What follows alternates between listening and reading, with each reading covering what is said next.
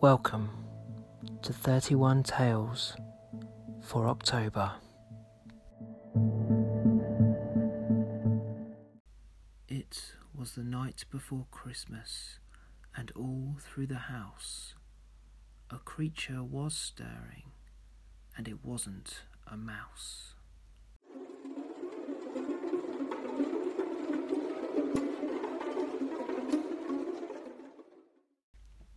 Welcome to the bonus edition of 31 Tales. This one I call Deathmas Eve. My family was big and had all come to stay, so my parents made up a bed for me in the living room. I was laying on an airbed, wrapped in my sleeping bag, feeling warm and cosy. The fire had died down, but the coal still burned, making everything look kind of red. The Christmas tree, the decorations, the glittering tinsel, even the walls and ceiling looked red. A plate of uneaten cookies sat on a table next to a glass of milk, and of course a carrot was left out for the reindeer too. Two nutcrackers stood guard either side of the fireplace, where the stockings now hung, their teeth pressed together in grim determination. With their straight backs and red painted jackets, they reminded me of the Queen's Guard in London, keeping watch outside the palace gates. Being Christmas Eve, my dreams were filled with bows and wrapping paper, of puzzles and family games.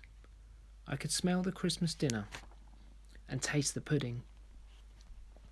Old songs played and the sounds of chatter filled the room, but slowly I opened my eyes as I heard a sound in the real world. From somewhere up above, a bang and a scrape, a scuffle and a shush.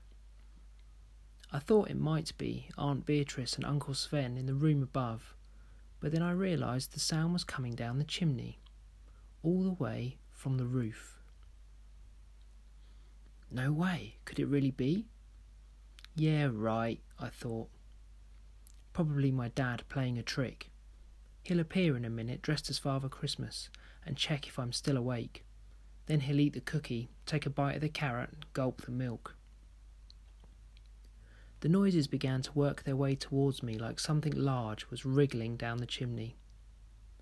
The tree lights flickered on and off all by themselves, and the mouths of the nutcrackers began to open and close, click clacking together loudly. Come to think of it, if it were my dad playing a trick, how could he make those noises in the chimney?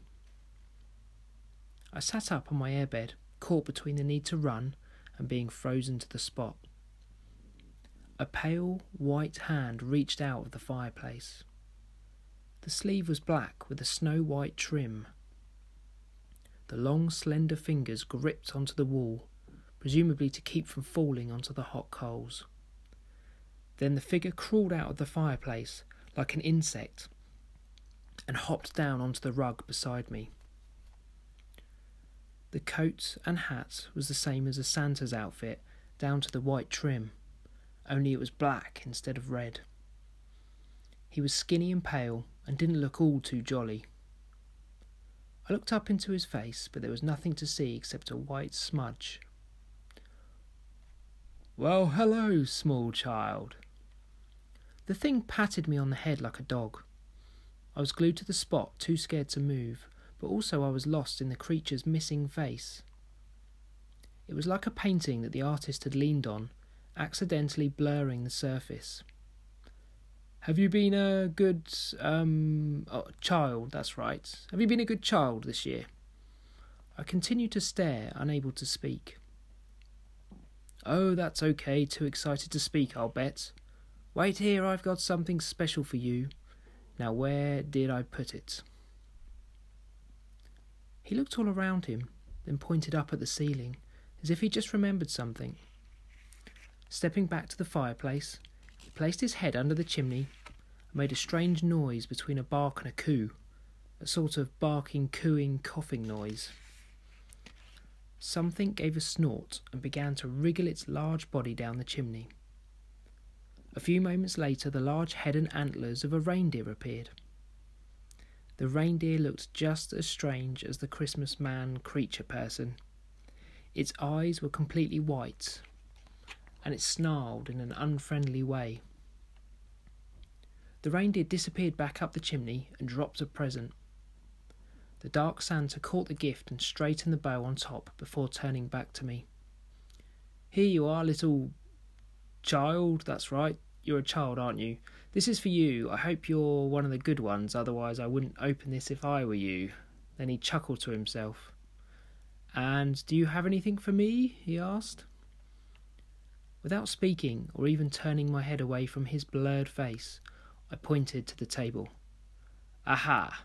He walked over to the table, examining the glass and plate for a long time, as if he wasn't sure what he should do with it.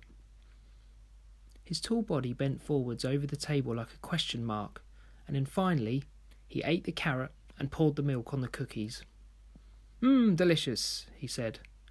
Well, it's time I got going. Plenty more houses to visit. He patted me on the head one last time, before bending around the fireplace and disappearing up the chimney. The tree lights sizzled, cracked, and went out.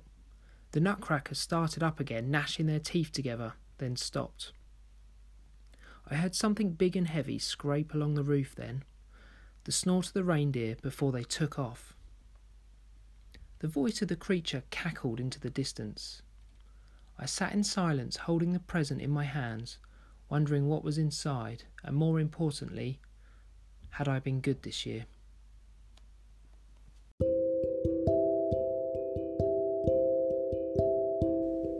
As always, I want to thank you all for listening.